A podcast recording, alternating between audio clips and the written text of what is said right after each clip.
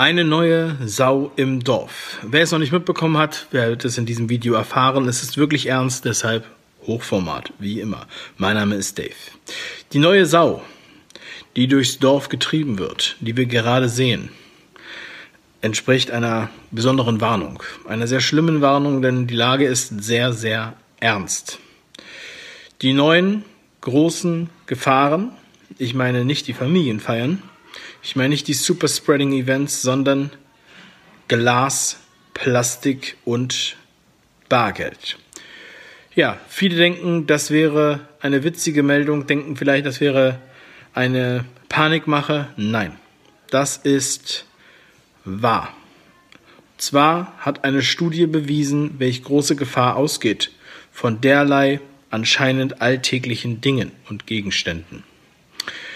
Die äh, das Virus kann überleben auf Glas, auf Plastik und wohl auch auf Bargeld und anderen Gegenständen. Ja, die Heinsberg-Studie hatte zwar uns äh, sozusagen beruhigt, aber die neuen Erkenntnisse sollten wirklich ernst genommen werden. Was ist passiert?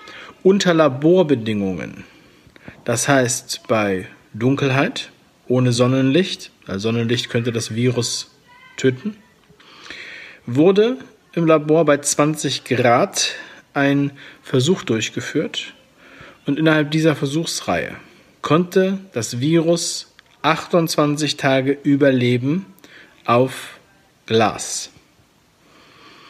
Das bedeutet Gefahr für zum Beispiel Geldautomaten, Kassenterminals, aber auch Bargeld. Für die Menschen, die heute noch mit Bargeld zahlen, ist das jetzt wohl die letzte Warnung.